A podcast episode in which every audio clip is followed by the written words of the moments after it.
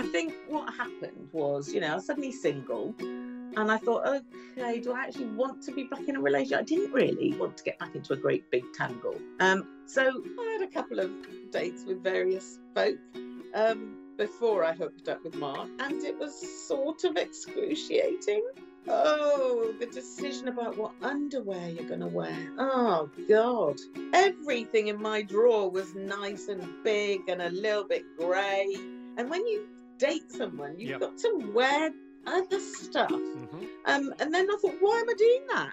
Who have I become? That is the voice of the deliciously likeable Sir Dawn French, my favourite knight of the realm, from whom we'll be hearing much more in a moment. And this is How to Wow.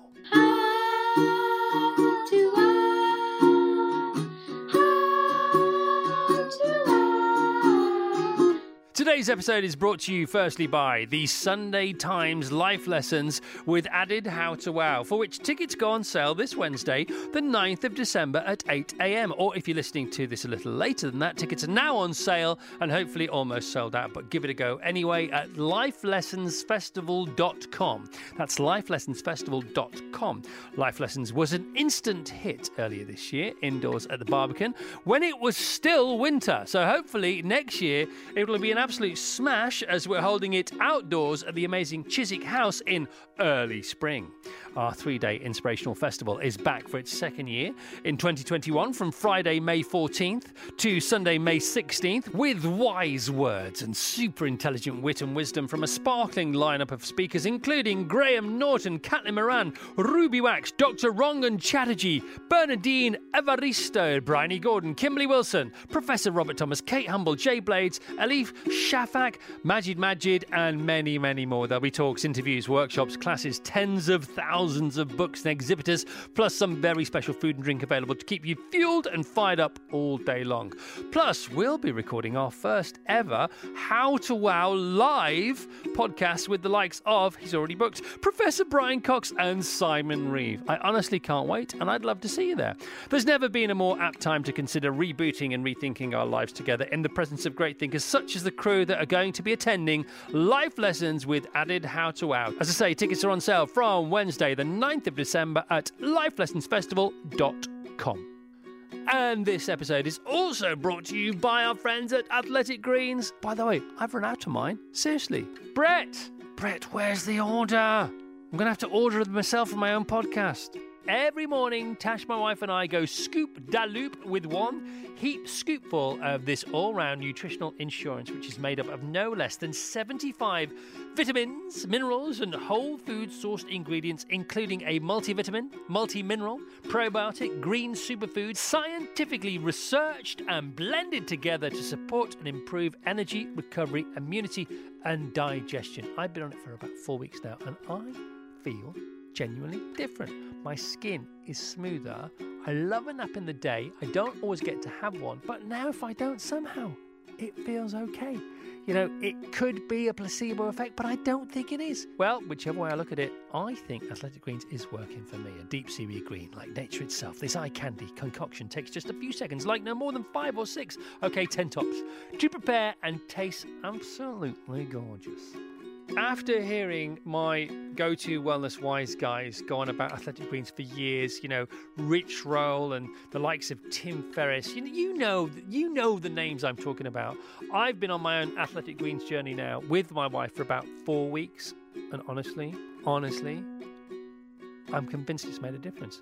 I always, always hankered for a nap in the afternoons, you know, and I still I still try and get like an hour of lying down. You know, I actually lie down on the rug on the floor in the living room because it grounds me. But over the last month, if I've missed out on my hour, which sometimes I do, it doesn't come back to bite me at tea time with the kids. When it usually does, it feels all right. I mean, I still want it. I don't know if it's a placebo effect, but honestly, um, I just feel different. My skin feels smoother. I'm thinking more clearly.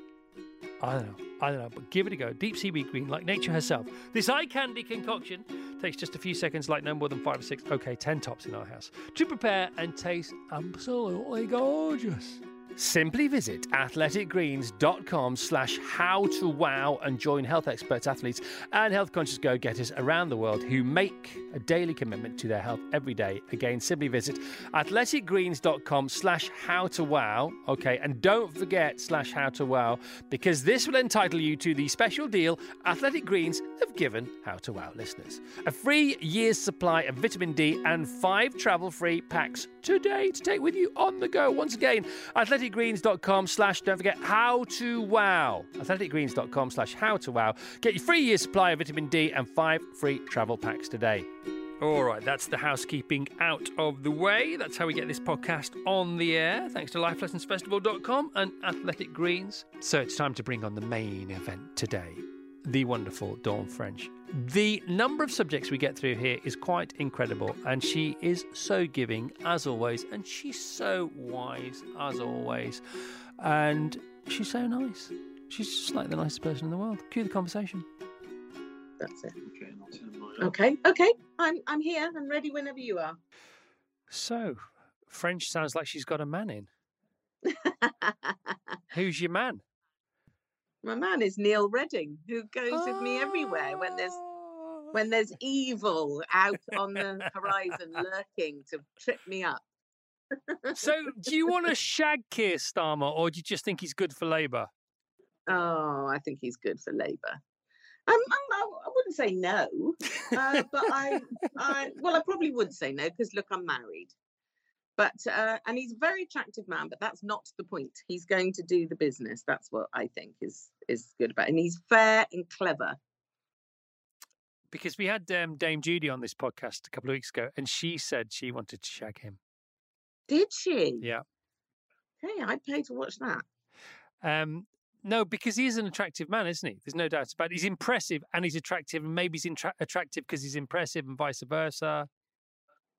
Yeah, he just he just seems to be a kind of voice of reason, but he's he's he's statuesque. He's a s- solid man of substance, and he's bright, like you say. Yeah, I don't know how funny he is. We we'd have to find that out. To be honest, she didn't say she wanted to shag him. I think she said she wanted to have a cup of tea with him. So you've just lied and tried to trip me up. no, Neil Redding, call, call the PR police I now. didn't try and trip you up. I just That, did you hear what he managed to get me to admit I wanted to shag him because Judy did, and then Judy never said that. Outrageous. Uh, totally outrageous, unbelievable. Um, you ha- you have said, haven't you, about Keir Starmer that you know you really do give a shit about him, um, and um, it's been a while. Has there been another politician that you would, you went out on a limb for like him, or is he the first, or is he just the most required now in your mind? Uh, gone out on a limb? Do you mean put given my support to? Is that what you mean? Well, yeah, because you say you say, don't you? It, it- you know, you've you've said that you can get a lot of flack for this kind of stuff, so it's got to be Yeah. worth it. So when was the last time that happened? Oh well, the last time I was putting my faith in a in a politician, there wasn't such a thing as Twitter. I don't think then, and and I suppose what I was referring to is the fact that if you if you mention politics on Twitter, suddenly everything catches fire, and it's all it can get very unpleasant, and all the trolls come out. And it, uh, for me, Twitter is not really the right arena for that kind of conversation. So I'm not interested in having a political conversation in sound bites like that.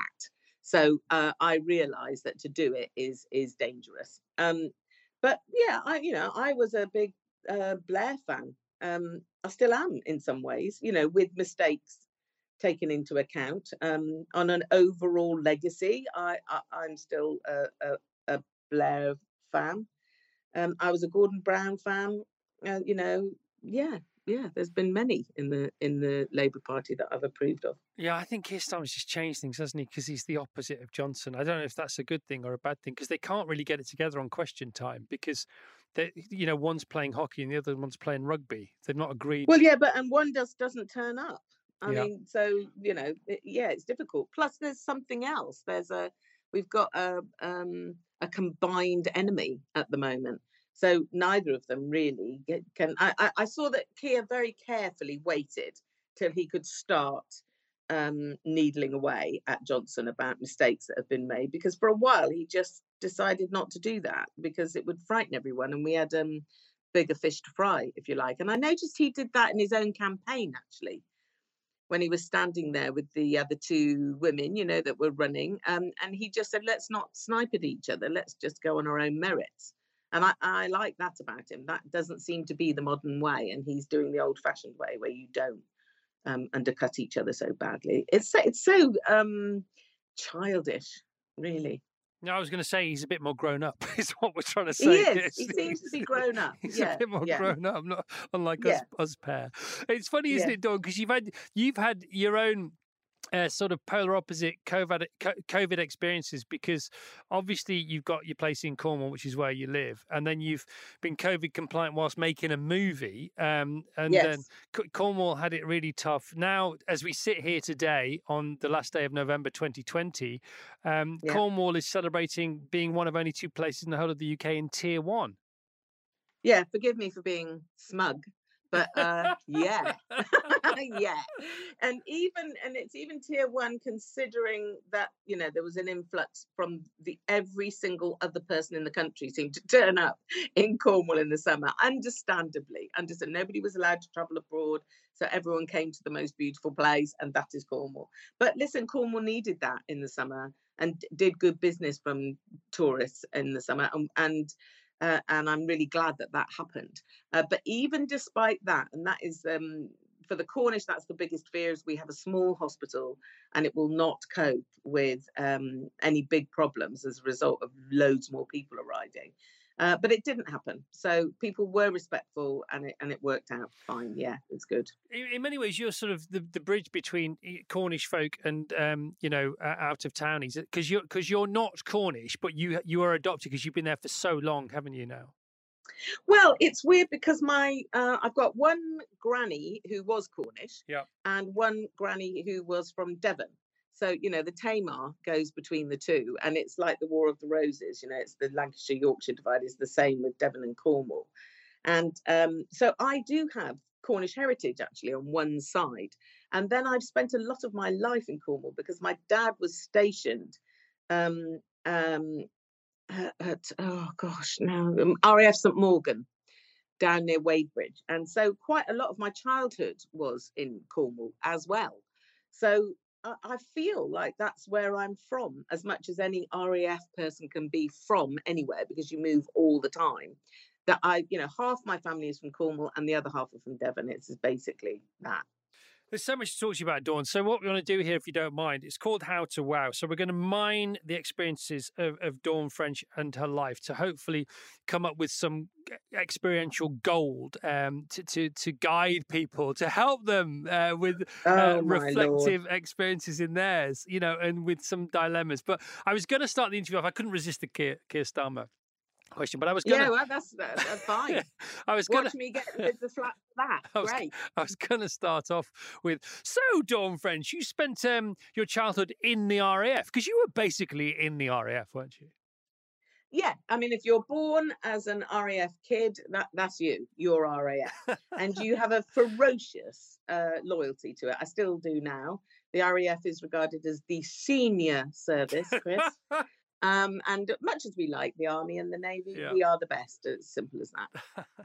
Wh- Why? And you know, Jennifer, you know, Jennifer's also an RAF kid. yeah, and exactly, and that's one of the reasons you bonded, wasn't it? I think so because um, it might have been it might have been okay if she was in the army or something. I mean, there would have been a nomadic kind of uh, shared experience, I guess.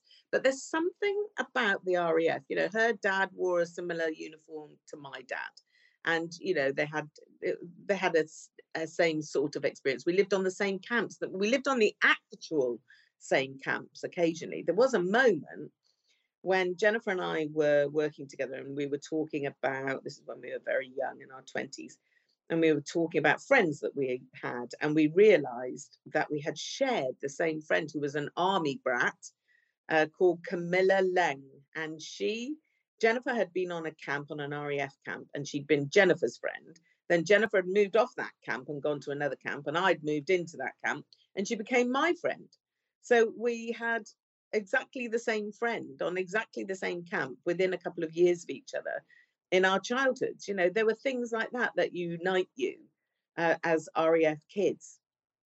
Yeah, and the thing was, you got to go to private school, and I always thought you had, but I didn't realize why. Um, Yeah. And but you, and there was a bit of imposter syndrome going on there, wasn't there? But very definitely. Um, you know, the RAF pay for you to go to boarding school because they know that your parents are going to be moving sometimes every three months, sometimes every six months, sometimes every year, but they're going to be moving.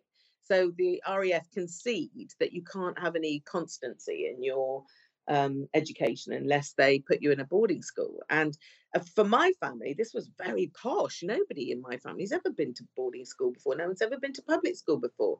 We went to whatever local junior schools uh, wherever my dad was based. And I think I went to seven or eight of those and moved around a lot and felt very insecure about it, made friends, and then had to lose them very quickly and make new friends. And it was all very, mm, you know, it's it, to uproot kids like that so often, it, it, it is frightening and difficult. Uh, and it makes for a certain kind of person. But um, yeah, when it comes to your secondary education, there's no way you're going to be able to get an education if you keep moving so often. Yeah. So so the RAF paid for you to go, and so I went to a a school in Plymouth called St Dunstan's Abbey, which is a minor public school but very friendly school. It had had been a convent before. Um, sort of in the in the annals of history, um, but was no longer had any nuns or anything, but had cloisters and a chapel and all of that, and a very friendly um, uh, faculty there, and and very friendly girls. But it did mean that I stayed there at night, and it was very odd. And my parents found it very odd. It's we're not from a family where this is what you've done is get rid of the kids um, as soon as you can. You know, that's not where we're from at all. So my my my mum, who was in just in floods of tears every time I had to go off, would let my dad be the one who took us because he was the tougher one. But then my dad would be in floods of tears every time they dropped us off. I knew that I wasn't being dumped there. I knew they thought this was some massive um, privilege that I was allowed to go there. And the same was happening for my brother at a boys' school up the road. I mean, you know, on the face of it, that's a very turbulent childhood, isn't it? So peripatetic It and some up to the age of 11 and then you know full on boarding school from one extreme to the other. Just going back to, to sort of um primary school years because you were you set you sort of let's keep the raf uh, metaphor going you were parachuted into various schools for sometimes as, as, as you know as briefly as three months. Did you get the gist of the rhythm of that and then realize you know to be honest i'm just guest starring here. I'm not going to be here for long. You know do you know what i mean Well, uh, because I suppose I don't think I thought ahead like that, and I don't think it even became familiar. I think what I did was everywhere I arrived, I thought, right, I've got to make these kids my friends, otherwise they could destroy me. So here we go. I'm going to put on the big fireworks display. Here we go. I'm going to be the funniest girl in the class. I'm going to be the, the nicest girl to know. I'm going to be the most generous. I'll buy everybody sweets. You know, I'll do anything to make these girls my friends. Oh, hooray, I've got friends. Oh, now we're going by. Um, and you would also arrive at schools where you realize that some of the kids in that school, because they were used to the RAF camp being nearby, would purposely exclude you because you were an RAF kid because they knew that it wasn't going to be for long. So and they were the ones who had the the hang of it, not us. So I was aware that I was in this minority of people desperate for the attention, desperate for the popularity. It was exhausting, to be honest. And we used to, my myself and my brother used to sleepwalk a lot. My mum said we were quite, um, yeah, we were quite disturbed by it. I think. It sounds exhausting, to be honest, as you recount it. And it's it's interesting about you know, you know, not not desperate to be popular, but desperate desperate to be liked, or it would make your life easy to be liked, and he wouldn't wouldn't want to be liked anyway.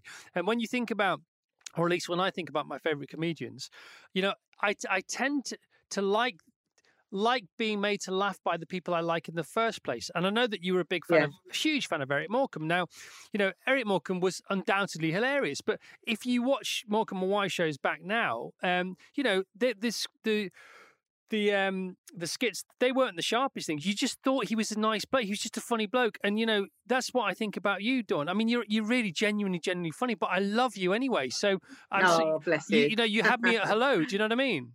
Yeah. Oh well, that's nice to know. I would never compare myself to Eric, and I've been, and I'm very flattered to be compared in that way. But I do know what you mean by the fact that you know when it came to Morecambe and Wise, my family would sit together to watch them, and the flood of love that we had for them was huge. I never questioned just how funny it was because I just knew we were laughing.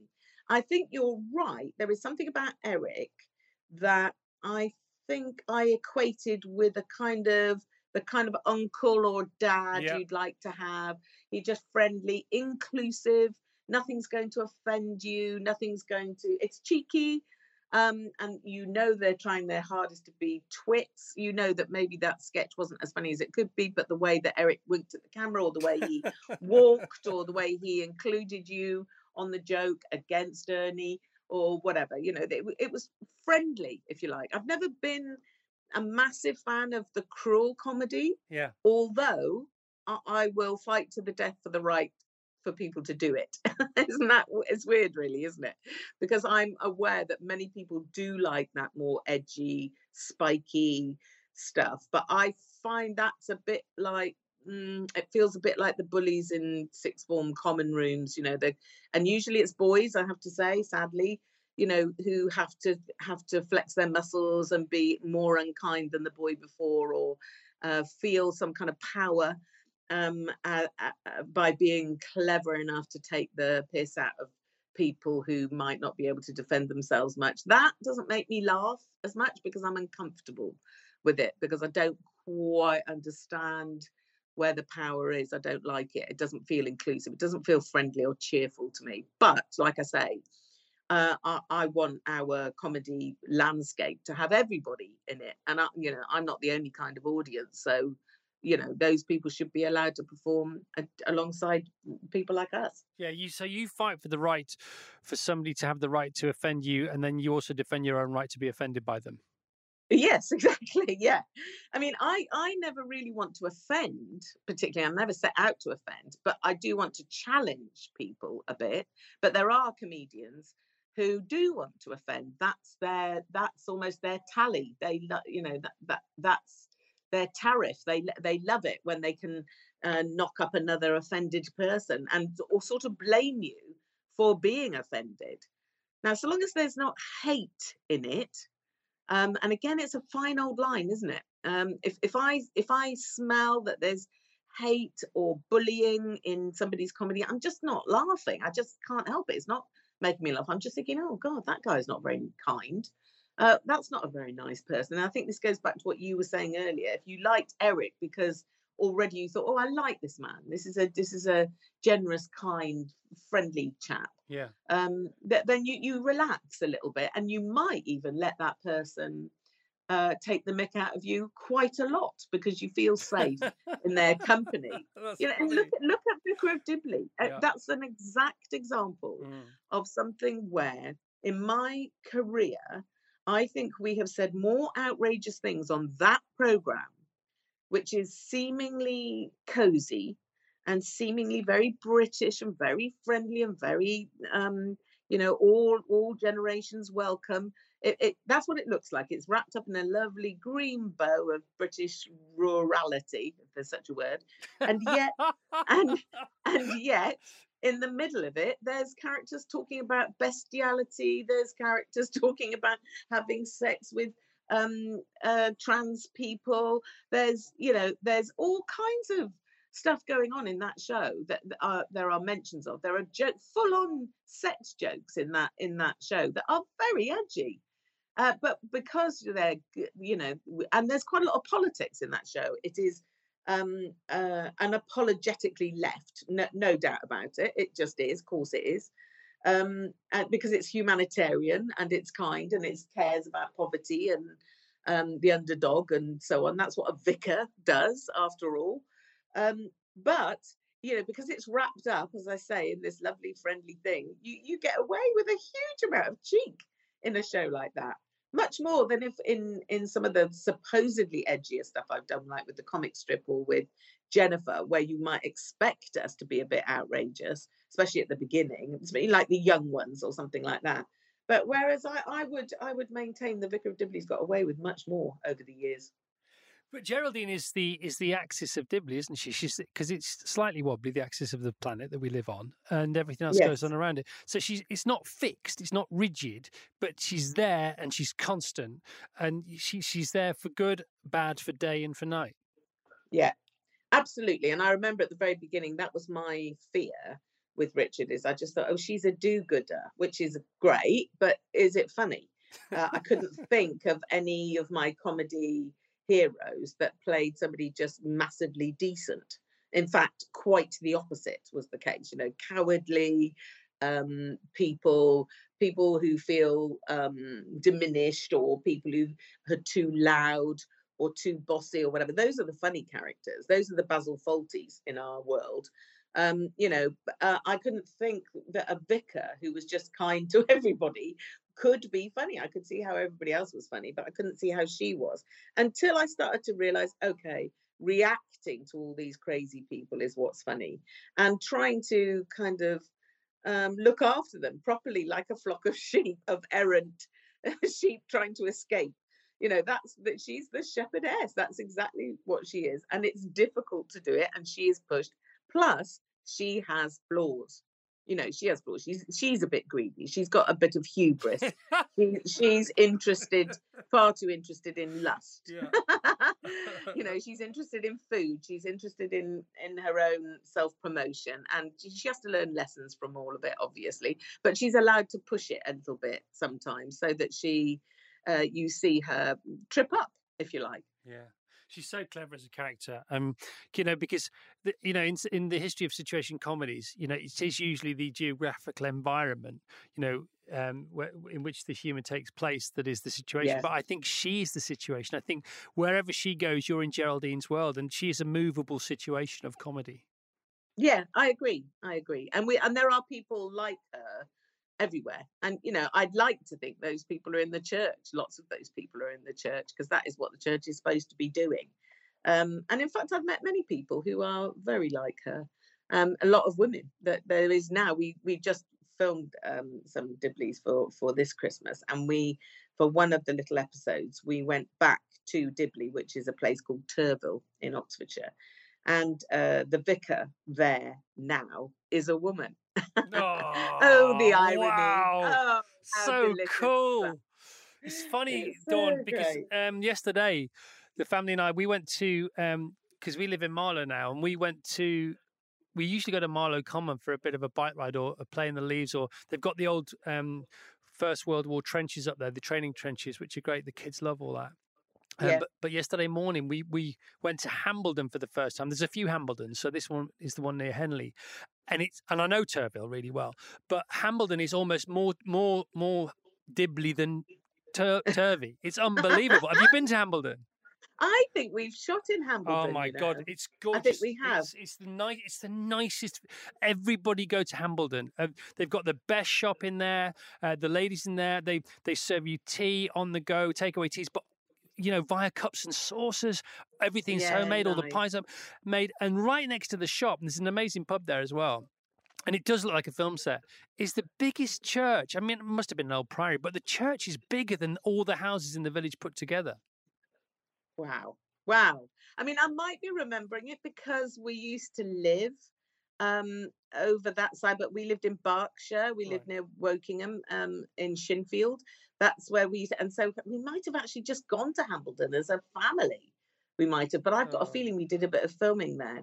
But it's very picturesque, all of it, and oh. very friendly. It's stunning. It's of course Turville. Yeah. Is, um, Chitty Chitty Bang Bang.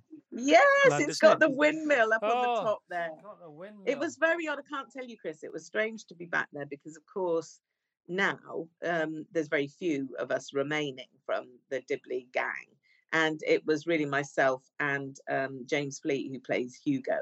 Um, but there was Richard Curtis there and Paul Mayhew Archer who writes it and John Plowman who always produced it. And, you know, there we were with the film crew in Dibley, you know, and in the church. And it just felt very strange. I mean, it's it's very bittersweet uh, because when you've lost so many of your darlings, you know, you just realize how long this show has been running for mm. and how much you love that family, if you like. But for the purposes of these little films that we've shot, which are, are a kind of they're strange bit of television, but it suits this this odd year very well. We decided that Geraldine would what would she do in a lockdown? She would, of course, zoom her sermons or the or the parish newsletter to whoever was able to receive it. She'd still be looking after everybody.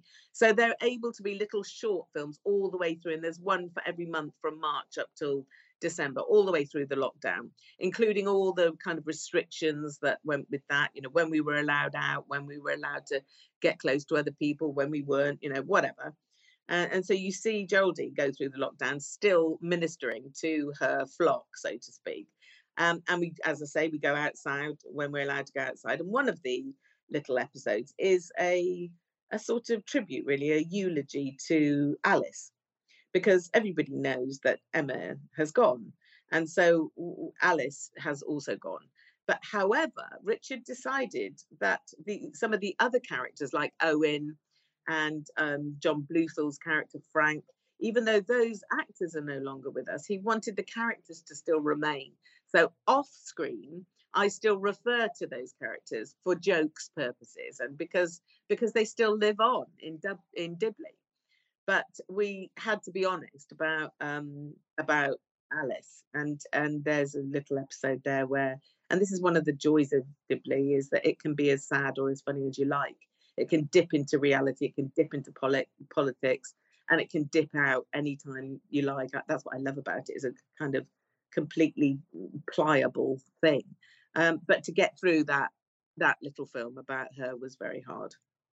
Are there any photographs of Keir Starmer on the wall behind you? the, Keir Starmer isn't on the wall, but George Michael is, and and Stormzy is. Perfect. It's yeah. so so clever, isn't it? I mean, Rich is. I mean, obviously he's a genius, no question about that. Um, yeah. The the next obvious question is is did this stir? Uh, the, the the water's enough to think. Hang on a minute, come on, it's been far too long. This is this is coming back. It's it's all too fluid. It's you know why would we do more of these now?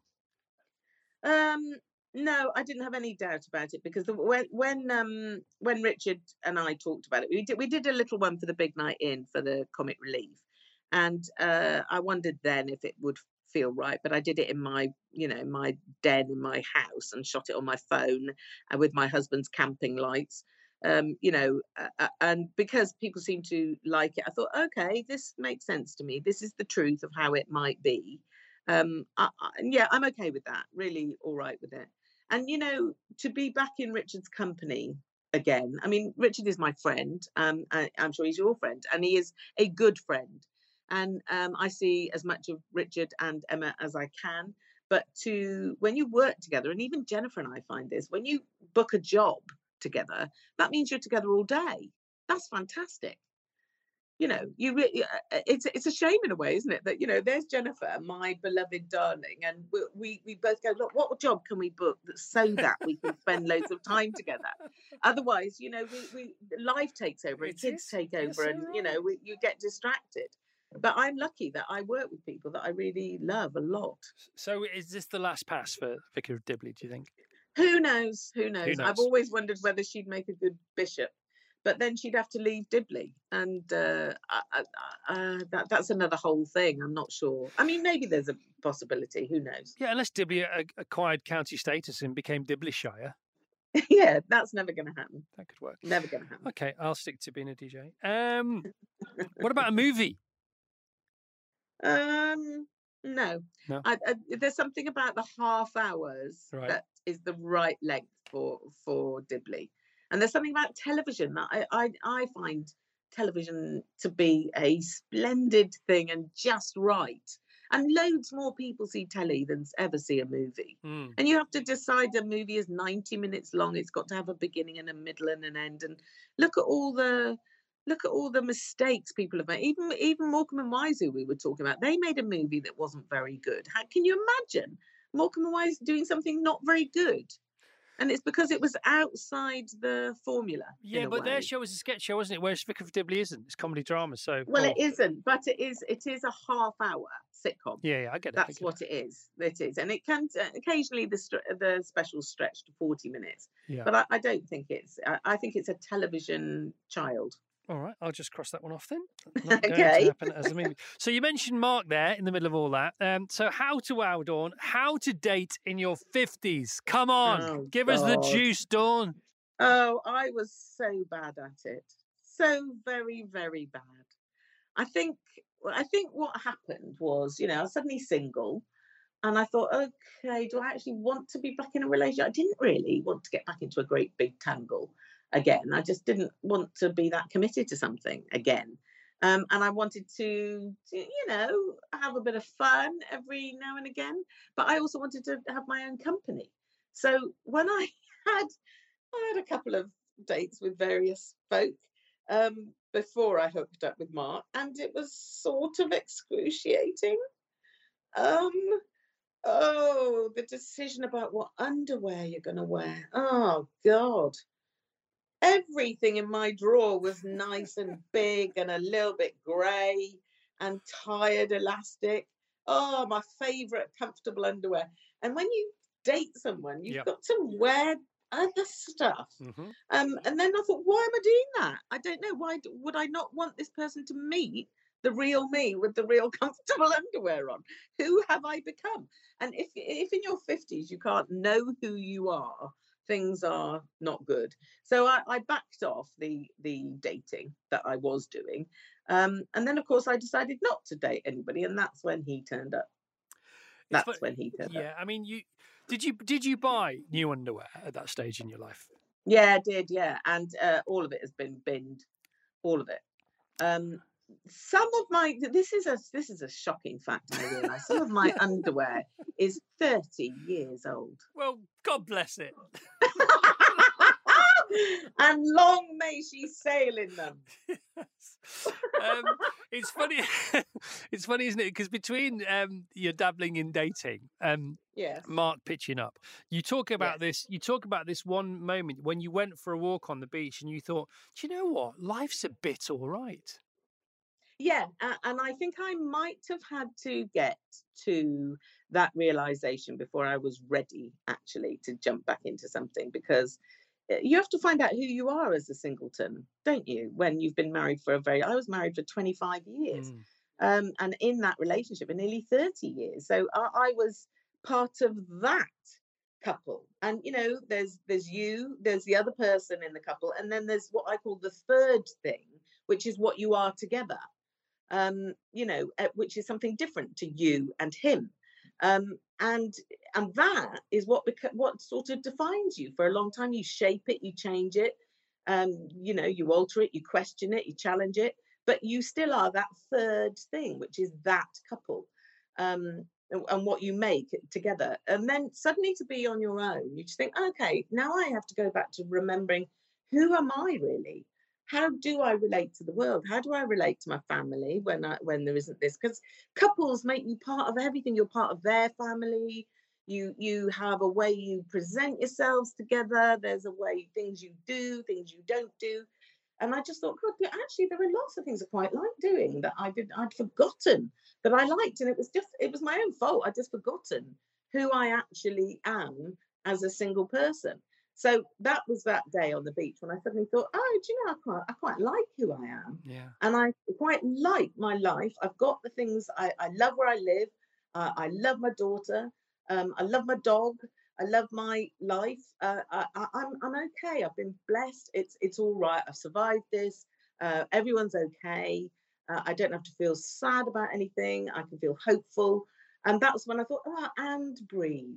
Yeah. And then, of course, as soon as I was exhaling for the first proper time, a good deep breath, um, that's when Mark turned up. And for people who are listening, you know, who are, who find themselves whether it's midlife or, or slightly before or afterwards, who who are who are in a situation that they think perhaps it would be best for everyone if they weren't in, you know, and they're fearful of doing something about it. Could you just speak to that for a moment? Do you mean the big stuff? Yeah, so like if if you know somebody who is just so frightened of confronting the situation, even though it will be best for everyone concerned, but they can't take, you know, the first breath, let alone the last one, the huge sigh of relief that you finally got to, to, to make yeah. a change. I mean, you know, how scary can that be? And any any tips on that? I know it's like tips that sounds no, like uh, trivializing, uh, but know, I don't mean to trivialize it. No, no, no, I don't see it as that. I, I, all I can say is reflecting back on it, you just go one foot in front of the other. one breath at a time. It's very hard to do that because I am a catastrophizer, I am a worrier, you know, I can project into the future and see all kinds of terrible things. Um, and I sometimes think that is part of my process. I catastrophize a bit and think, oh, if, what about if everyone I knew died? What about if a meteor hit us all tomorrow? And then I think, oh, hang on, um, pull back from that. That's not going to happen, and that's not going to happen. And once I've visited the worst place, I return to reality and to the real place. And you just go step at a time, step at a time. And like my mum, my darling old mum, always used to say to me, the only way out is through. And that is true. You cannot dodge stuff in your life. Well, you can, and it might work for a moment, uh, but it ain't going to work uh, in the long run. So just bite the bullet and go through the grief or the fear and just let it, let it subsume you a bit. Uh, give in, surrender to it, allow it, and and trust the process. I know that's a bit of a cliche, but it's just so true. There is a process to everything. We all know it because we know that when you go to bed worrying about something, and you it is easier in the morning it is easier with the daylight it's easier with the time off in your brain so it, big life stuff like that when you suddenly find yourself sing, single you just have to allow the process of it to be all around you and you'd be amazed what you find in it as soon as you are prepared to open your eyes so you think oh, there's a little glimmer of light over there. Oh, actually, I quite like being on my own doing this. Oh, I I thought I like cheese. I can't. I haven't eaten cheese for years.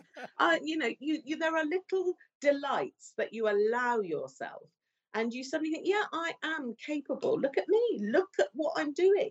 I, I am managing it. I haven't collapsed. I'm actually quite mighty.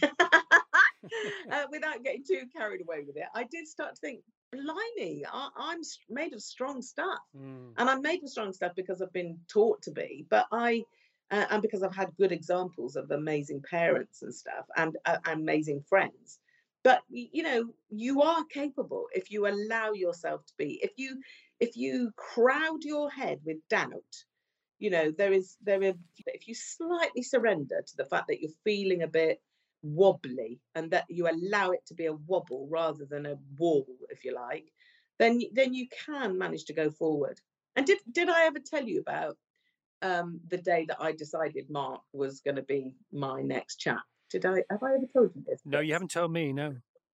Do you want to hear about it? i'd love to hear about it yes. Because it was very extraordinary. Um, Mark had been in my mum's life because they both work in the same field of helping people that are in a bit of a pickle with drugs and alcohol and all the kind of affected others, all the families and stuff. And he was my mum's colleague, albeit much younger colleague, but they ran the same centre called Hamoaze House in Plymouth, where which helps people in those kind of pickles. And so I'd heard about him a lot because he was her friend. And I'd met him a couple of times because he was her friend and colleague and she rated him very highly. Um, and so I'd come across him a couple of times, and my mum was given, for instance, an honorary doctorate, and he was there at that ceremony because, you know, alongside us, she loved him very much. So he was there, and I thought, oh, he's a nice guy. What a nice guy, nice colleague of mum's, clever counselor, lovely guy. But that's all I thought. I was married, I wasn't looking. Um, so after I was single, and when I decided that was it, I didn't really want to uh, look for a guy. I didn't want to live my life kind of um, vicariously through somebody else or through a, a, partnership. I wanted to just kind of chug on. Um, I was writing a book where one of my characters had a big relationship with cocaine. And in my family, if you want to know about big, heavy drugs, you go and talk to your mum because that was her job. And I said she'd retired by then and he had taken her job. So he was the, the CEO at Hamoaze. And I said to mum, you know, how can I really research this cocaine stuff? I don't want to write this character unless it's authentic. And I have no idea what it costs, who, where you get it from, uh, how much you can take, what kind of people take it, how do, how do you take it, how does it make you feel? I mean, I've had mates who've been involved with it, but I did, you know, at this point when I was writing the novel, I didn't um, know anybody that, that, that, you know, where I could do that research. Anyway, she said, call Mark he will set up a couple of people for you to talk to. And what I really respected was both my mum and Mark said, uh, I will set you up with a couple of people to do research with, but I, I need to be sure that those people feel safe to talk to you and that you will not disclose anything you shouldn't. And that, you know, so in other words, their concern was for those people, for the service users, not for my research. And I liked that and respected that. So in I went to Hamoaze house, and there was Mark standing on the front porch. And, you know, I looked at Mark, there's my mum's mate, Mark, and he's just going to help me out. He took me up to his office and he introduced me to a couple of people that he works with who were prepared to uh, do the research for me. But I sat down in his office, and if you can um, picture this, there's a big window in the side of the office, and he had put both of the people in chairs in front of that window. So I was on the inside looking out t- towards the window. So they were silhouetted in, in front of the window, and that annoyed me because I couldn't see their faces very well. And when you're talking to people and doing research, you need to see their faces anyway, I thought, oh, this is bad organization, but I can hardly um, reorganize the room. I can hardly redecorate. That would be a bit rude. Anyway, I did my research with them. He came in after an hour. He, um, you know, we thanked them. Off they went, and he said, "Oh, would you like a cup of tea?" And to be honest, I was sort of uh, treading water, really being polite. I went, well, um, yeah, okay. I didn't really want a cup of tea and I didn't really want to remain there anymore. I'd done my work and um, much a nice chap, um, I was ready to get home. So, you know, I was clock watching a bit, but I thought, well, I better be polite. So he makes a cup of tea and he sat down then again in front of the window. So he was silhouetted against it. And again, I was a bit annoyed and thought, I can't even see his face. Anyway, we were chatting away and I was filling time and I just said, So, how are your kids? You know, how things going? Because I knew he'd been divorced. I knew he had two um, kids. His daughter was in university, he had a younger son still at school. And as he started to talk about his kids, this is no word of a lie behind him out through the window the sun was behind a cloud and it just came out from behind the cloud uh, and the rays from the sun literally flooded into the room and you know in that way it suddenly can when the sun comes out and suddenly the room lights up. So it's a bit like a movie. Um, anyway, the rays came into the room, and the wall behind where I was sitting was a plain wall, and the rays bounced off that wall back onto that man. And he was suddenly lit like Fellini or someone was lighting him. And I suddenly looked at him seriously and I went, I went from going, oh God, I need to get out of here. You know, we got I need to get home to going, who is that man? Look at his eyes. Look at his rather good chin. Look at his broad shoulders listen to him talking about his children listen to the kindness in him and the strength and i thought oh my god this man has to be my husband oh my goodness and literally i went from being very disinterested to Uh, wanting to claim him in a very lustful and heartful way within mm, 10 seconds and he just kept on chatting, kept on chatting. He did not know that a seismic change had happened inside me. I mean, an earthquake happened. And then the sun went in behind the next cloud and off we were. And I, I, I had changed completely. And of course, when I got home, I said to, I rang my mum and she said, Oh, how did the research go? And I said, Yeah, yeah. It wasn't about the research really. Um, what you need to know is that I think I'm a bit sweet on Mark. And she went, no, no, no, no, no, no, no, like that. my, I really love my mum and respected her. And I thought, oh, mate, why is she saying no? So maybe she knows something about, maybe there's something nefarious about Mark that I don't know. And I said, well, what, what is it, mum? She said, no, far too young, far too young for you. And I said, well, how old is, he? And she said, well, I don't know. I don't know. I said, well, so why are you saying that? What do you mean?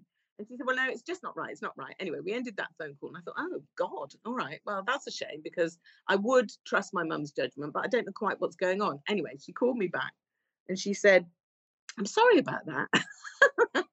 she said, I've had a very odd reaction there. She said, the thing is he's my friend he's he's my friend and it just suddenly felt really odd that you were saying that about him i didn't know what to think and then she said i've had to think about it and she said to me you know, after your dad, who she lost obviously very young, after your dad and your brother, that is my most favorite man in the world. So, of course, you would like him. Of course, you would. And I will do anything I can to affect this. Uh, this relationship And I said, right, you have to shut up now, mum, and not say a word. You just need to give me information. Is he single? Is he this? Is he that? And she didn't do any more about it. But when my mum was dying, which was very sad and quite soon afterwards, she said to me, I can go now because you've got him. And I said, What do you mean? And she said, Well, because I know he'll look after you. I know you'll look after him. You're in good hands and I'm I can go. So, you know, this man came with a bit of a sort of guarantee, bit of a warranty from my mum. What a story, Dawn French. What a story. Oh. I mean, and no, the sort of stuff that I would never believe. And somewhere in my mum's um, reckoning about all this, she said, Well, of course, when I told her about the sun coming out in the room, I said, God, isn't it weird? It was just sort of nature happened at exactly the right moment. She went, That's not nature. That was your father. That was your father telling you, you know, from heaven, um, uh, look at this man. Look at what's sitting right in front of you. You're not looking at him properly. Uh, so whatever she wanted to believe, that's fine. But and I don't, I'm, you know, I'm not one for weird stuff like that but it was a strange day it really was. Well you're not and you are. I mean uh, sorry i'm sorry i know you decried my idea of the vicar of dibley movie earlier on but that's it right there isn't it? That's geraldine's moment well geraldine's already married Geraldine no i know but at the end i know but you but that's that's how you'd put it cinematically wouldn't you you know that's that's wow, yeah it was it was very strange you know uh, uh, uh very surreal and yet very real at the same time. And like I say, odd and completely normal all at the same yeah. time. How was the tea? Yeah. I, I, never drank the tea. I had no interest in the tea. I, only interested in the man. Too busy salivating to get him past the lips. Oh, oh what a story! That's a brilliant yeah, you know, It's a, it's a good lesson, isn't it? Sometimes what we want in our lives, or what we mm. need, or what we're looking for, is right there under right under our nose. I mean, Jennifer and Ade were friends forever, the comic strip. Mm. Forever. Never imagined they'd be in a relationship until, you know, they were available, they were free, we were doing a job, it sort of happened, you know, and it, and they even had to be slightly pushed together. And I was one of the pushers on the Jennifer side, you know, but it was he was right under her nose. I think I think it's my favourite um, uh, affirmation. What you're looking for is where you're looking from, because we lack nothing. That's right. It's it's all there. It's all there if only you will look. Yeah, or make yourself available again, you know. To... Or make yourself available, exactly. And I, I wasn't really available. I'd had the horrible flirting underwear moments and excruciating embarrassment, but with the wrong people, you know, with the wrong people. Yeah, but they get you to the right person. So that's all part that's of right. the journey, isn't it? It's, it's, that's right. And it is about working out who people are, you know. And in fact, I did have with one chap who I liked very much, actually, and he, he quite a posh man and and he took me for some very nice suppers. And there was one day when I thought, and he was trying to push it a little bit further, and I thought, oh, I just can't go any further with you. I can't think what it is. You're perfectly attractive, and I've got the right underwear on, and you know why can't I get to the next level with you? What is it? And you know, then I worked out what it was. Oh, it's because you're a Tory. Oh no! and I just thought, I just can't spend my life with a. I can't even spend any more dates, frankly. You could be my mate. Oh. We could be oh. friends, but we just have to agree that it's this this can't be romantic. I can't be romantic with a Tory. I can't. See now, Keir Starmer's quite centrist, isn't he? Yeah, so, so that's, that's, okay. That's okay. That's I'm going to say, obviously, that's okay. That's definitely okay. Without question. Um, so your mum, because your mum yeah. had a, great take on Mark. Of obviously, you know, a great, a great, um, a great taste in human beings generally. She had an amazing uh, reason to to to to live because she was, you know, she had this uh, vocation of service, but she yeah. she also had and um, uh, this is a little amber warning for you, Dawn. I don't know how you're going to feel about yes. this question, but she also yes. had, she also had the greatest take on dying I've ever heard. Yes, she did. Yes, she did. Um, I think it's because she was very, she was very um, mm, strong. Is too too small a word for her. She she was made of very tough stuff. My mum. She never wanted any fussing about anything. Uh, even when she was very poorly, and she had a couple of poorly moments in her life, not many, uh, but she didn't want you to help her. She didn't want to be a burden. She didn't want anything like that. Um, and so when she when she finally did um, realize that she had cancer, she had lung cancer. I mean, she'd been smoking since she was, well, she says sort of thirteen or fourteen. I think it was more like nine. Um, you know, my mum had been a big smoker her whole life um, and never stopped, even though we begged her to. Um, even though I paid her to once, I remember paying her a hundred pounds to stop, and she promised me she had. And I saw the fags in a in a, a bag. I thought, oh, you're just a liar. Um, but anyway, she she as she got closer to the end and she knew that it wasn't going to be long, she said, "Well, it's win-win," and I said, "What on earth do you mean? We've just been told that there's really limited time here." And she said, "Well, I either stay here with you guys, meaning me and my brother and all her grandchildren, or I go and see your dad." That's what she, and she had such a completely impervious faith that she would be together with him again. And she, you know, because my dad committed suicide quite young, you know, my mum had been on her own for a very long time. And she was very, she'd always believed that she'd be joined with him again. So, you know, that was that was an amazing thing. And in a funny way, that we were all off the hook then because my mum was going to a better place to do something she wanted to do that she deserved to have. I, I don't know if I believe that's where she's gone or that she's with him, but she believed it, and that's all that matters. But to be able to die peacefully, that's got that's the ultimate thing, isn't it? I suppose to to to love and protect everyone around you in your life, you know, and yes. and people, you know, great definition of, of genuine kindness is helping people out you'll never meet. I love I love that too. But to be able oh to... my goodness, you know, at her funeral, it was it, it was at the crematorium in Plymouth, and it just spilled out, and we we could hardly fit everybody in because of all the young women, especially. My mum was very committed to helping young women who were in trouble with drugs and alcohol to to reconnect back with their families and to learn how to cook for and be with and mother your children and how to find delight in that and purpose in that. And she was very committed to it, so much so that her method of doing this, my mum borrowed from a bit from 12 steps and a bit from everything she thought that, that would work. It, it was such a good system um, that my mum um, consulted with the government for a while, with Mo Mowlam and stuff, on, on trying to create paths for people to recover. Have you ever thought about writing about that? Because it'd be so helpful. I'm, you know, I'd like to ask you about your mum's playbook for being a parent because I know that you're obsessed with that, and as as we all are, as all parents should be anyway, because it's our most important uh, responsibility. But you know, your mum seems to have nailed it. Although you talk quite openly, of course you would, because it's the truth about the fact you had humdinger of arguments. So, so how to wow again? Here we go. Let's mine some of Dawn's gold. How do you yes, have how do you, how do you have a massive row with your mum um, mm. for, for, to to let off steam, and then how do you make up best? because you know that you can have that massive row because you can have a difference of opinion or you can have a mood or you can have a moment um, in the sure and certain knowledge that she is the scaffolding that you are made of. So you're never going to escape her and you don't want to escape her. You're made of all the good stuff that she's made of. You're very similar in lots of ways and you're learning from each other all the time. So whatever wars that you have, you know they will resolve in peace and in forgiveness. You know you'll be forgiven. That's the absolute surety. And that's your job as a parent. You know, I, I'm a, I am a massive believer in the fact that you should love your children the most when they deserve it the least. And, you know, in the wars I had with my mum, um, I, I, certainly behaved appallingly. Um, you know, and I just didn't like I was allergic to her for a while. Everything she stood for, everything, mainly in my teens and my early 20s, you know, everything about her was just the opposite of anything I wanted. I couldn't bear her advice. I couldn't bear her wisdom. I couldn't bear how right she was.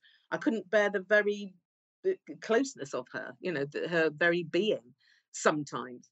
Um, but that is part of the of the tearing. And you know, I'm a great believer that in order to let your children go, which you've got to do, there has to be some of this war. Otherwise, you you would die of sorrow when they do go. And they never really go, but they go from your home, you know, and so they should. That's the whole point. They have to get out of your nest. But if you if you're so connected and you've never rowed and you've never explored the experience of rowing and then making up and forgiving each other and learning about each other, you know, you would just die of sadness. And and, and that's what part of this um, the tearing apart is. And I certainly had that with my mum. But we never, never mm, didn't love each other. We always loved each other. And on, on the rowometer, just to, to for the benefit of other Yes. parents like myself, how often would you and your mum row? I don't think they'd be. Mm, I think we only had a couple of big humdingers that were big and loud. We Right. weren't those kind of people. We were sulky, um, ignoring, um, shutting the door, going in your bedroom, grrring away to yourself, kind of people. Right. Yeah, which is actually more unpleasant weirdly and then and then the sulk itself becomes a, a, a creature you have to feed and you have to keep on sulking so you can win the sulk uh, uh, war um, and then you forget you forget that you've sulked you have a sleep or you know you want a cup of tea and you'd quite like to cheer up but you don't want to lose the sulk war. So you've got to keep on going. Then you have to fake it. Then you have to fake the sulk when you're actually quite happy and you're over it. So you know my mum would would um pierce that kind of bubble very quickly That's so interesting you say that. I remember sulking, you know, genuinely sulking, and then you can feel the sulk wearing off, and you think, yeah "Oh, now what? What, what am I doing now? I've, I've been yeah what do i do now I've been in bedroom and for you six feel slightly hours." foolish Yeah, and the, you think, the sulk looks foolish on you and you can't bear the, Yeah. the, the embarrassment of it and you can smell tea. you can smell tea being made downstairs, and you get really hungry. yeah exactly and my mum would cook stew which she knew would gather us all in it was like you know she was like calling us onto a mermaid calling us Oh, onto the rocks and we we had to come for the stew the anatomy of a family is a Yeah, fascinating thing The isn't it? anatomy and the anathema. Um, so here's the other frustrating bit, everyone, in case you haven't been a parent yet, is guess what? None of this works on your own daughter necessarily.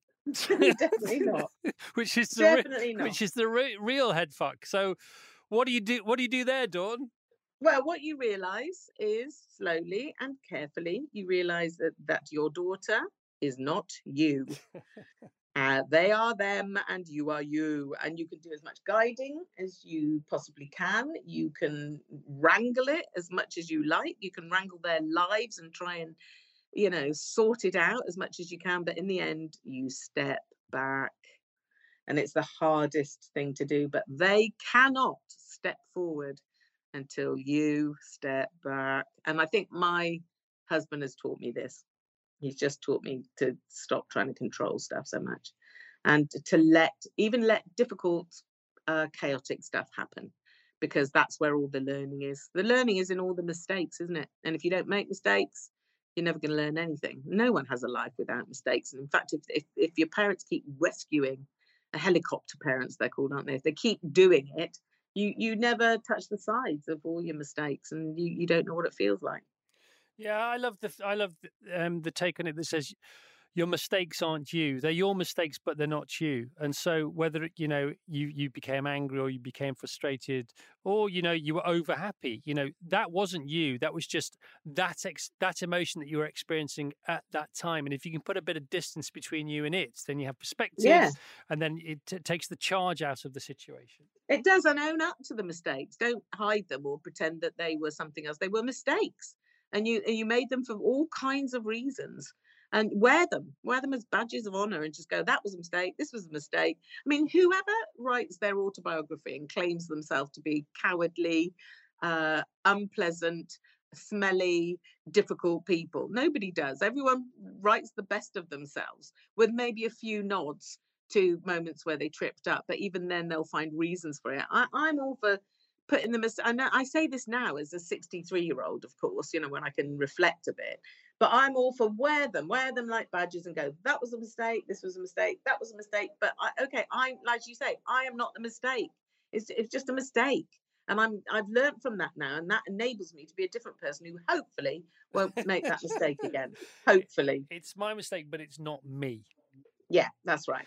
That's right. So you say, uh, and you have said that your children, when you realize that you should step back and let your children or your child be who they are, you know, it teaches you to take a step back. But I, I also find that that's a, a very sort of virtuous habit to apply to the rest of your life. So you, so your child teaches you to take a step back and let something happen and stop controlling it. But then you can apply that to every other aspect of your life, and then also to yourself. So you can take a step back from yourself, even.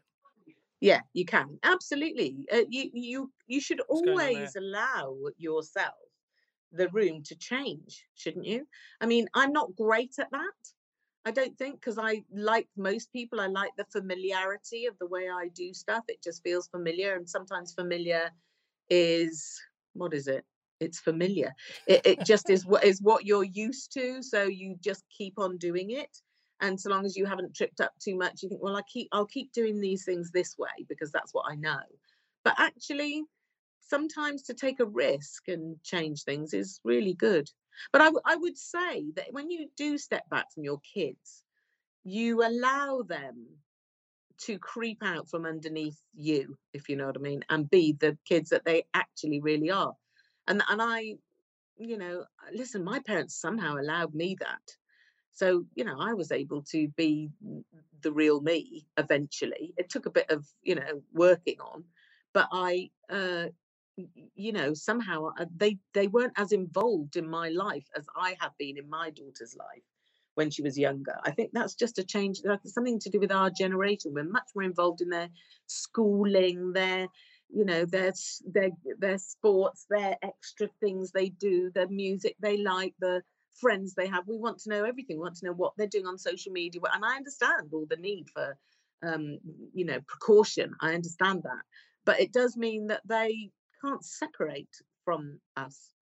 And, and that is difficult. And remember, I've got two stepchildren as well who were fairly uh, well cooked by the time I came along. But they've taught me an awful lot because, of course, I wasn't in their life. I'm not their biological mum, so I wasn't in their life when they were younger. And and I, I've learned an awful lot by coming to them from a bit of a distance, if you like, and getting closer rather than the other way around with my own daughter being far too far in and then stepping back. So I think I've found a sort of happy, yeah, yeah, the happy place in between now.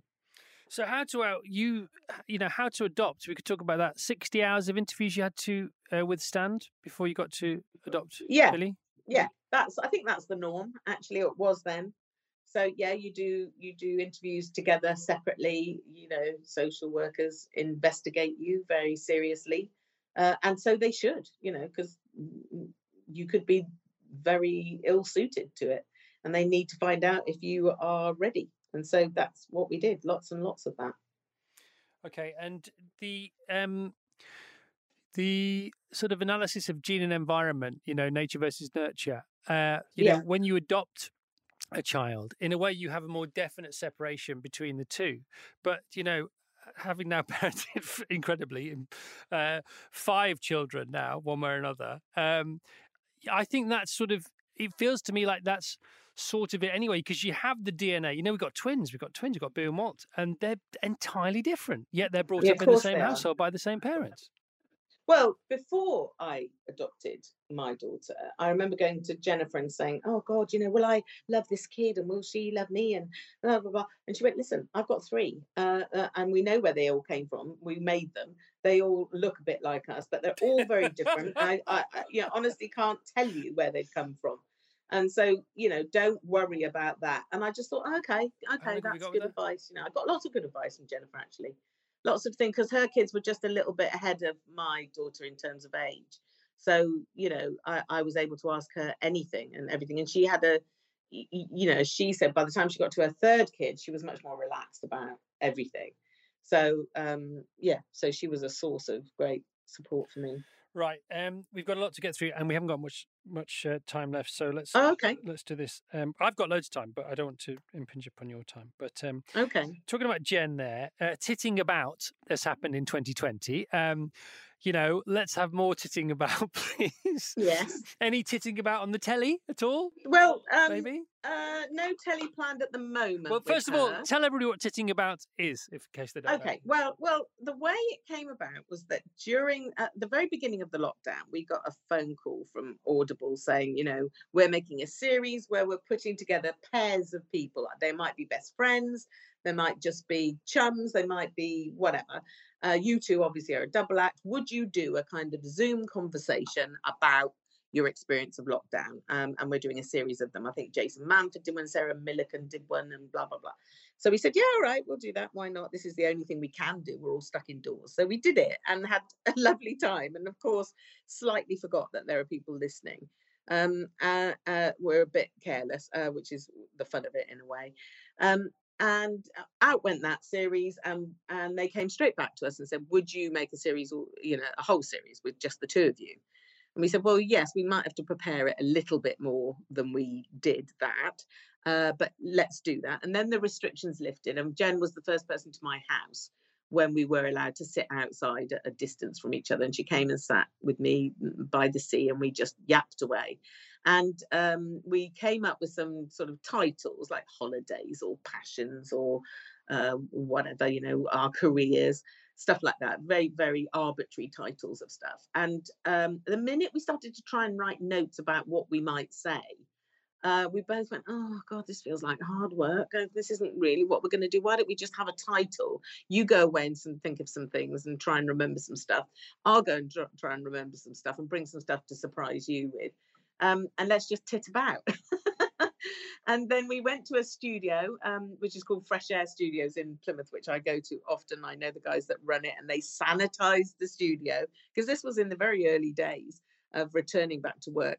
And we just sat uh, at a table and we titted about, and it is the best fun I have had because I'm with my my friend, and and we were just being very very loose. And i guess it's a chance for people to be in our company i guess that's what it is. It's like listening to a couple of mates talking on a sofa which is exactly what it was i mean some moments have come out of there like anything like this probably where we're being a little bit unfiltered and so you're going to hear about it from the tabloids they're going to extract little moments and cherry pick bits that you you know that you're going to have to answer for. Like Jennifer said something about Anton Du Beke, and oh God, it just turned into a giant tabloid fest. They'll take anything nowadays.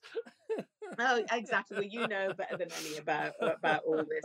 So it is a risk, but I bet it's a risk worth taking because you know we, we just had such good fun, and it seems to have been very popular. So oh, we definitely will do more, but um, not till next year. Well, titting about on the telly. That's what it's called. Titting about on the telly. Titting about in Tokyo. Titting about at NASA. Go, go, go to all these places and tit about. Why? Dawn. Why? Then you've got to put makeup on know, and turn up and get I on know, a plane. I'd much rather just sit in a studio and just think of whatever comes into your head. I did find out stuff about her on there. That was very interesting. You know, we are talking about childhood holidays and stuff, and I feel like I know everything about Jen, and she knows everything about me.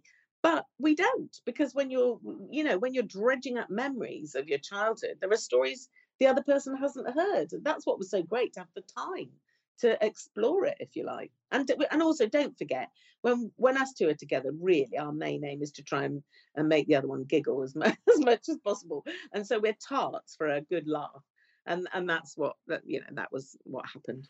By the way, he doesn't want to work at Fresh Air Studios in Cornwall. It's in Devon, actually. It's Devon, sorry. But it's yeah. just fresh air. What a great name for fresh a sound air. studio near the coast. Oh God, oh, Where, where's gorgeous, Fresh Air, the radio gorgeous. station? I want to work on Fresh Air. Yeah, tell them. I've been running on fresh air for months. Yeah, I know fresh air. Um, no, but I know what you mean about about not wanting to. The idea of tipping about on the telly sounds lovely, but then you've got to make it. I just want to watch you two doing it. I won't have to make it. I can just sit at home watching it with a glass of wine, but you two have got to go and do it. And I can't believe, you know, having done this for a while myself now, thinking I never thought that somebody could say to me, "Why don't you do this?" I said, "You know, I can't be bothered." I, I, didn't think that was an answer. Do you know what I mean? Yeah. Well, I don't. I don't know if it's not can't be bothered because I'll do anything if I think it's worth doing. Mm. It's just that that is not worth doing for your eyes. It's for your ears. Yeah, I see. It's it's to drive to or to have on in the background when you're cooking or you know that's what it's for. It's being in someone's company. If we have to mm. go and go and be somewhere we'll have to go and look at interesting things and some producer will be deciding what you look at and how you look and setting things up for you. And i just don't want to be manipulated or managed in but, that way. but, I, but I want to see you two tissing about in the Grand well, Canyon. I want to see you titting Put about it in your ears instead in of the rainforest Oh no! Please. no, absolutely not. you you said you've often said about about your relationship with Jen about writing. You know, it's just about being as naughty as you know, sort of legally possible, having as much fun with your clothes on with each other as possible, and you know, trying to make it. And you once said, you know, I'd blow myself up if it would make her laugh. Um, Yes, how, how so so tell us about that naughtiness the the comedian's naughtiness when you stay on the right side of the wrong but it is so naughty we're, we're all ricky gervais does it all the time all the best do it all the time and we're cringing but it's okay do you know what i mean Do, do you know? Do you know what it is? It is play.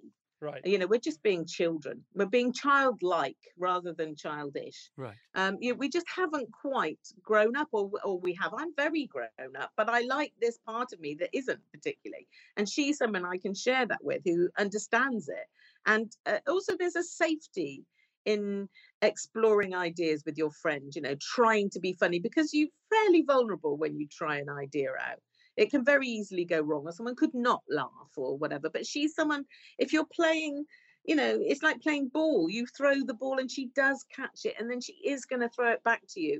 And she also she appreciates that my strengths, and I appreciate hers. So you know when it's time to concede something, or you know when when to dovetail in with something else. You know that she, I know she's going to do an impression of Sandi Toksvig to make me laugh because it makes me laugh so much.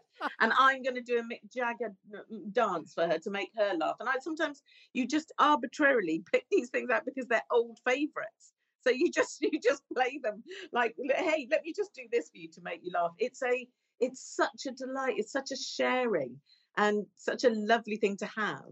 And and it's again so familiar. Jennifer and I have been friends for a long, long time. And we were at college together and we used to share a flat.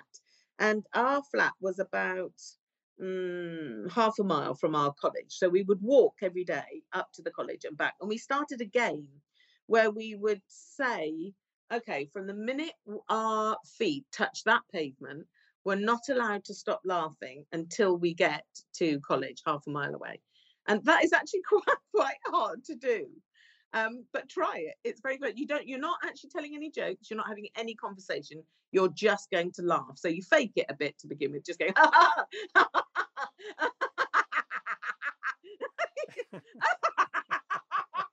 you do this together, and eventually, just the laughing makes you laugh, and you're you're wetting yourself with hilarity. By the time you got to college, I was exhausted.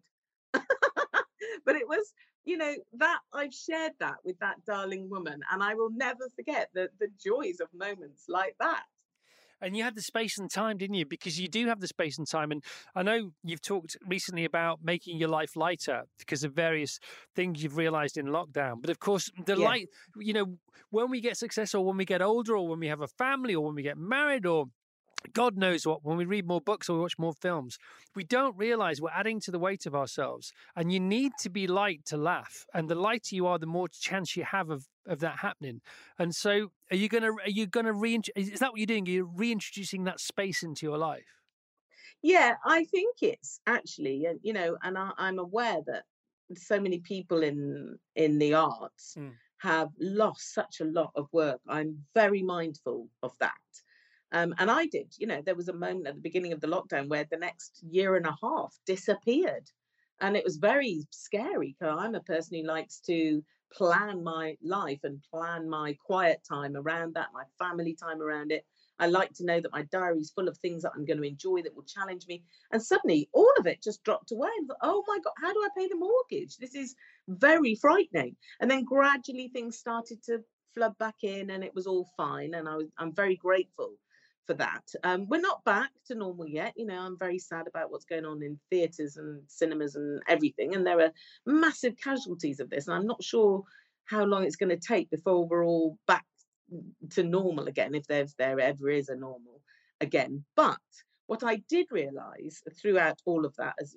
first of all worrying about all the calamity and the and the busyness disappearing. And then I thought, actually, do I mind if it disappears? As long as I can afford to live, maybe I need to live a simpler, smaller life, and then I can afford it. I can afford to still look after who I need to look after.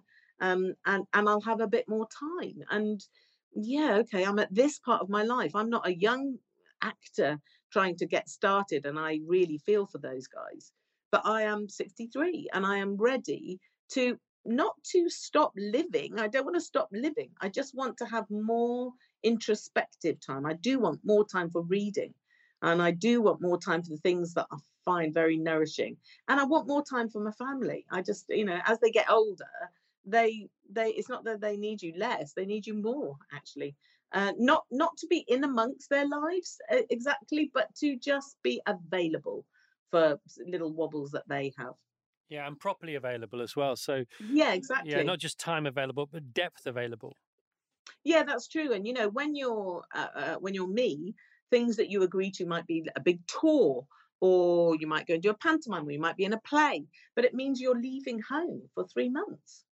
You know, it's a long time to be away from your darlings, and uh, I just want to do a little bit less of that kind of stuff. I want to control it a bit more, which is why I like the writing so much.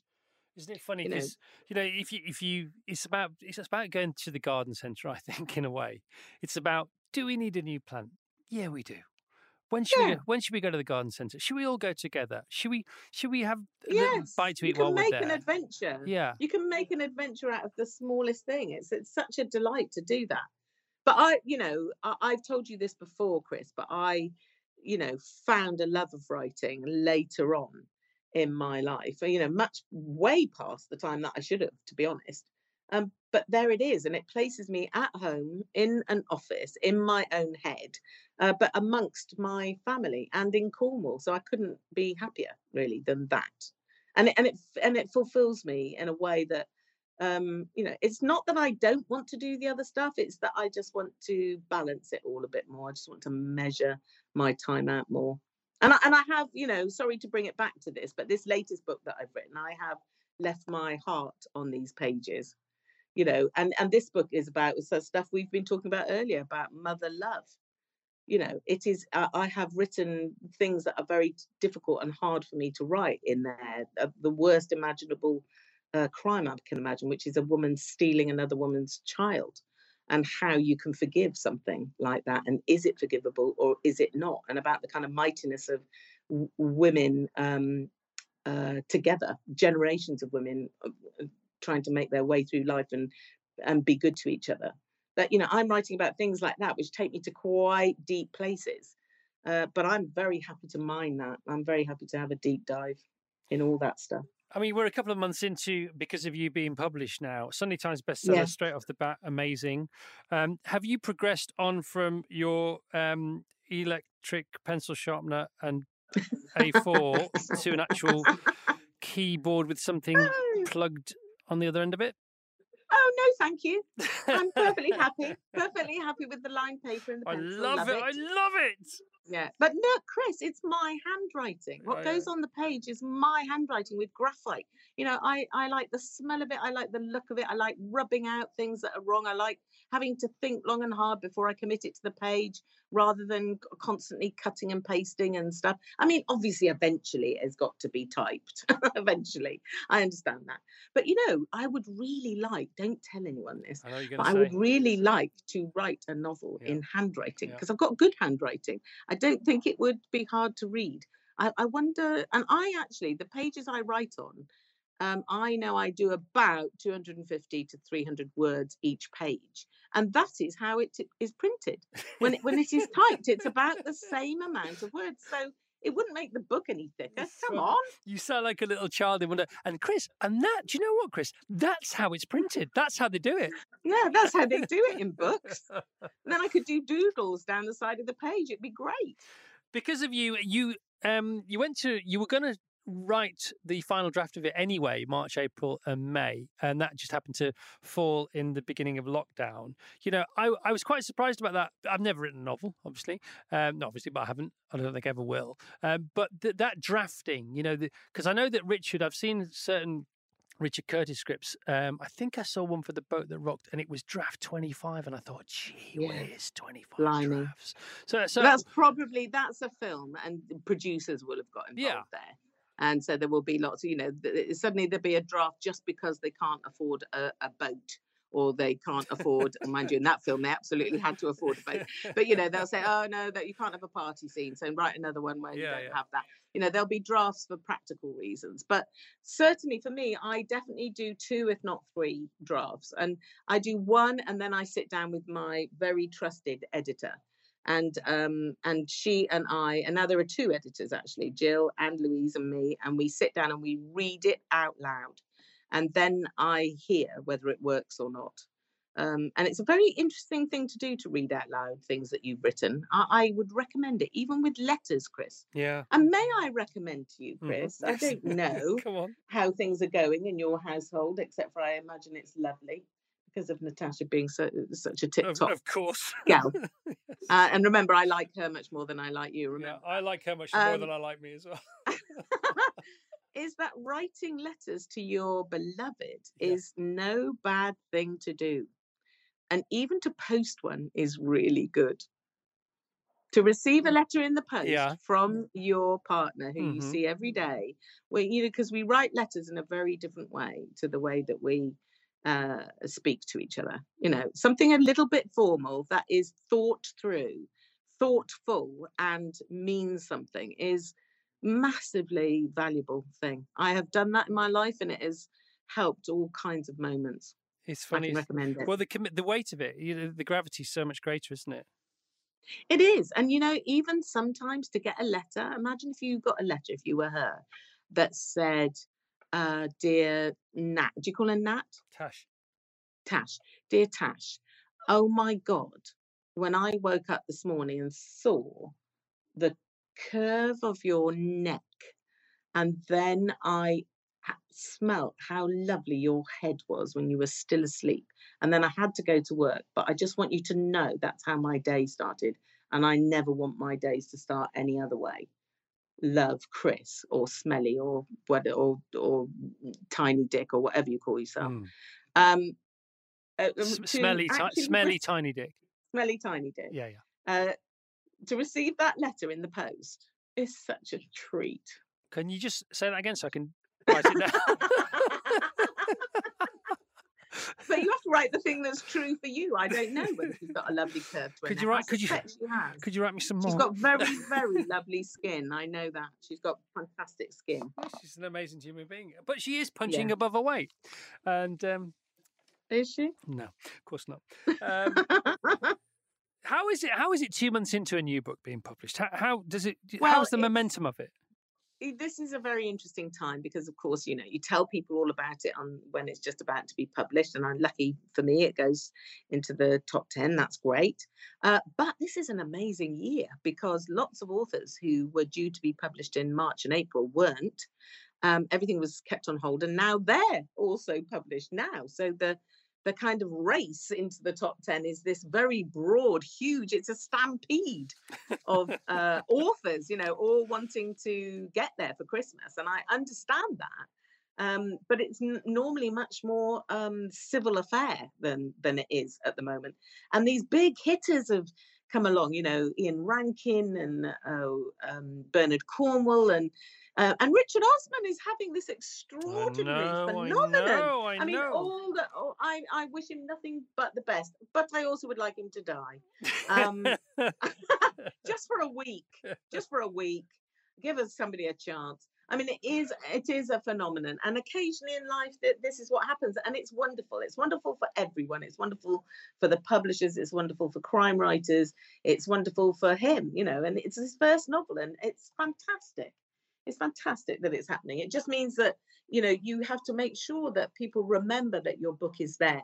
Um, especially a book like this for me which uh, uh, took me a bit of courage to write this book because i'm writing about stuff that frightens me if you like. And i think it's probably the most grown up novel that i've written so far. Although i've tried to have some levity in it there are funny characters in it and there are funny moments in it um, because i find the, the best funnies happen in the direst moments actually uh, but i've written about mm, you know identity belonging family all the stuff that matters the most to me Well, it's a, it's a beautiful book. A couple more things before we finish, Dawn, if that's all right.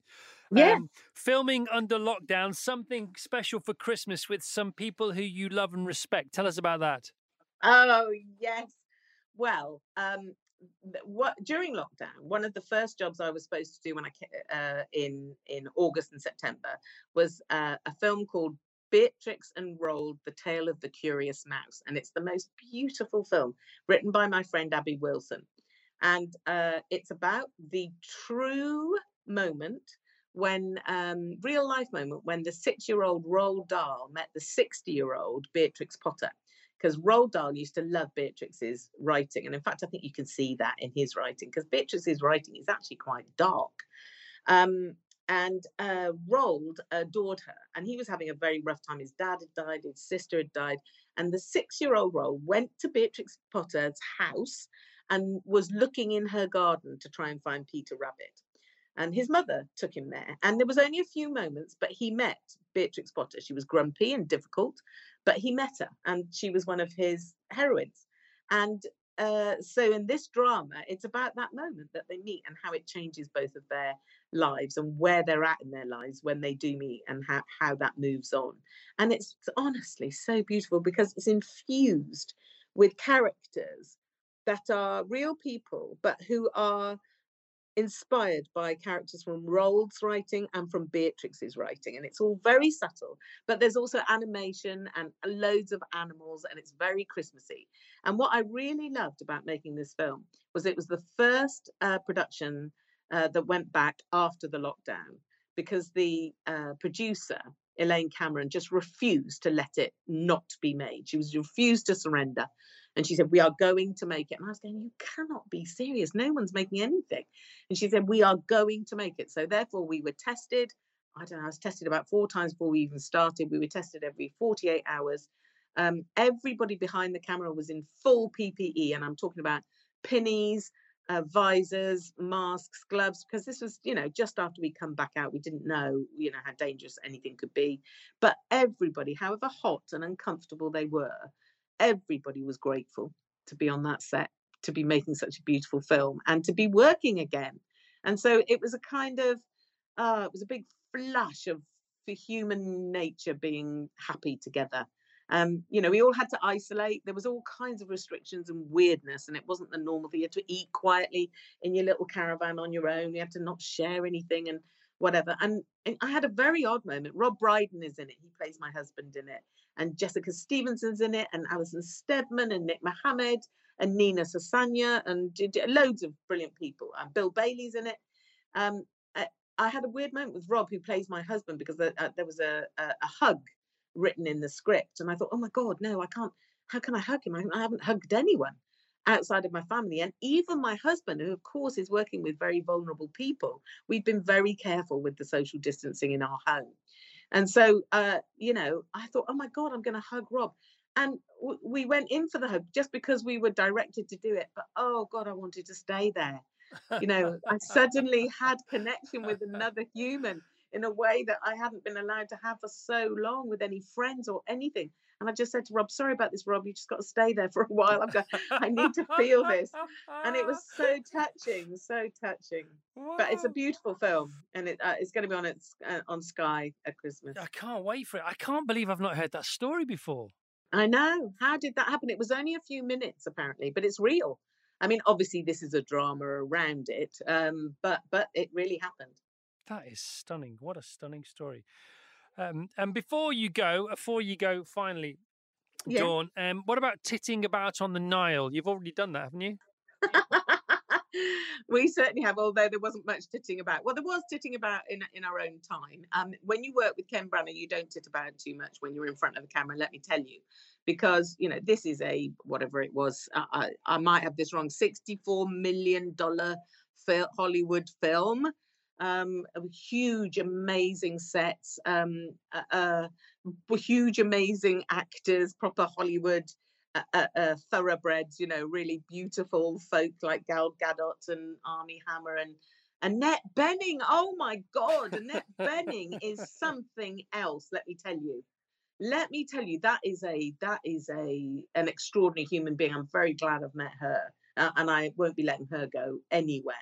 Um, Sophie Okonedo, Letitia Wright. I mean, amazing film. And and and uh, Ken Branagh is steering it all magnificently um, as Poirot, which he is so supremely good at. Um, and not only is he playing the lead part, he is directing it, and it's shot on proper old-fashioned um, what's it called 32 mil I've, I've probably got that wrong but you know mil, proper 35 35 that's it with the with the big magazines on the on the uh, Cameras. cameras and um so particularly shot very sexy. Russell Brand's in it.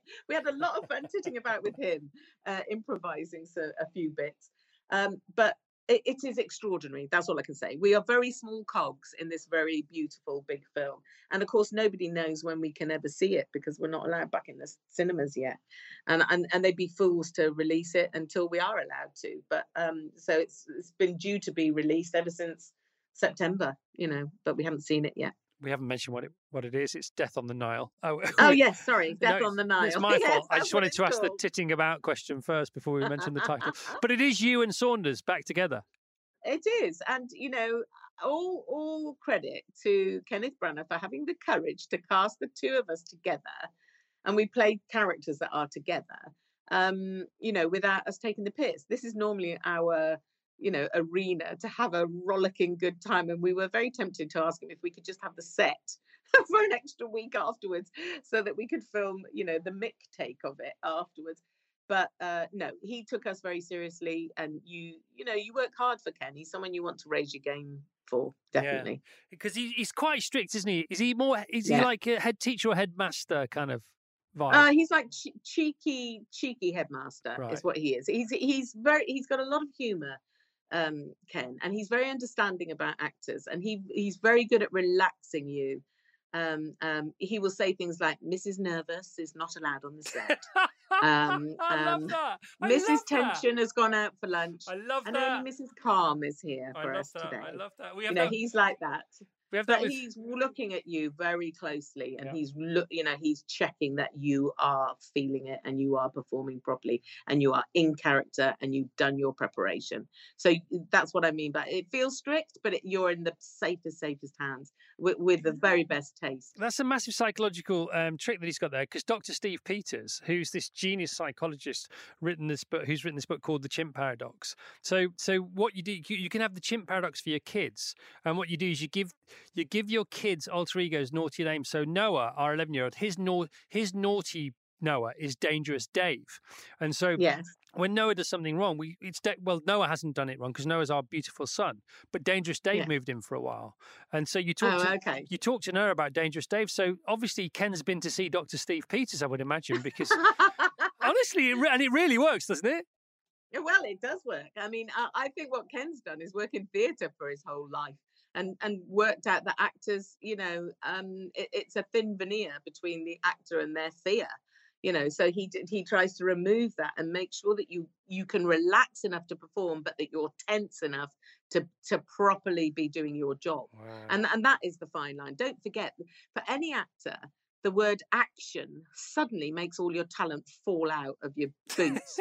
you know, there's something about that word that makes you forget everything that a human being can normally do. And he doesn't even do that loudly. It's all very gentle and soft, and he he works you into a scene by reminding you what the Nile looks like, what time was like at this particular, you know, because it's all it, it- is a period piece. So he reminds you of what was going on in the news, what was happening, da da da. Your character is connected to this and this and this. You've been through that, that, that, and here we go. You know, so you are bedded in by the time you work. I, if I ever directed something, I would be grateful to be a twentieth of the of the remarkable director he is. He's he's an extraordinary person, Ken Branagh. I love him. Uh, so, so he wants you taut enough to twang, but not too tight to snap. Yeah, that's right. That's Okay. right. Got it. Exactly that. Right. Last question. Here we go. Um, Yes. We started off this conversation by you describing um, Devon and Cornwall a bit like, you know, um, in Northwestern terms, like um, uh, the War of the Roses between Lancashire and um, Yorkshire. Of course, the War of the Roses, real metaphor, is the War of the Cream Teas. Um, can you remind me once again how you have yours and why and what the whole history of that is, please? Well, how I have mine Hmm. is the right way. let's just let's just get that straight. There's there, for me there is there is nothing to do with choice here. There's there's the Cornish way or there's the foolish way. okay. Um, and you you know there's the people that are p- happy to carry the shame and and and they're welcome to it. It's a heavy weight. Um, those are the cream firsters. Uh, I- am amongst the righteous people who will end up in cream tea heaven, having cream teas for the rest of my life because I do it the correct way, which is scone, Mhm. then butter, optional, Mm. optional. And I don't mind about that. I have no feelings about that. Then the jam, which is spread to the edge of the scone with a knife. Mhm. Then the clotted cream, which is dolloped on top. You do not spread cream, you dollop it. It's the crown. It's the crowning glory. And then you eat. And and there are some sort of idiots, idiots wrapped up in morons that think that the cream is somehow the fat, that it replaces butter or something. But I don't know if you, uh, they, they've clearly never tasted clotted cream. It is not butter. It is something extraordinary and you need a great big dollop of it on the top. So let's let's just leave it at that. I'm a Oh. jam firster and uh, I am in the righteous uh, army that will go to heaven because of it. Why did the divide come about? Um, um, that's an interesting. Hmm. Don't know the answer to that. I don't know why, how the, I don't know how the Devonians have got it so wrong. I, I don't know how they've gone so badly wrong. They must have. They must have committed sins against their souls somewhere along the line. I don't know. All right, well, we'll leave it there. Listen, Dawn, thank you so much for your time because that's a long time you spent with me. I really appreciate it. Oh, oh, and I appreciate it. It's been great fun. Great fun, Chris. Lovely to talk to you. Isn't it interesting as we're growing up? Yeah, go We've talked to each other all the way through being silly twits when we were young to being adults. We're still still silly twits, but who know a bit more. Yeah, but you're getting even nicer. She's really getting on my nerves. Aren't you? no. Okay. Oh well, it's lovely to know that your special nickname is Small Smelly Willy. Tiny smelly Um, dick. I will not. I will not forget that. Well, hang on a minute. Is it tiny smelly dick or small smelly willy? I like the Either. I like the latter. It's got a better ring will to do. it. You, we know you'll come running when you're called for your tea. Small Smelly Willy. And now we know some how we're going to have here. it. Jam Okay. first. Yeah, waiting bye. for you. Thank you. Ta-da. Didn't get too much of a good thing. Bye. Bye. The amazing and ultimately always very naughty, very cheeky Dawn French on How to Wow. This has been episode 28. If you liked it, please rate and review it and do subscribe because all that helps loads. Thank you very much indeed. Goodbye.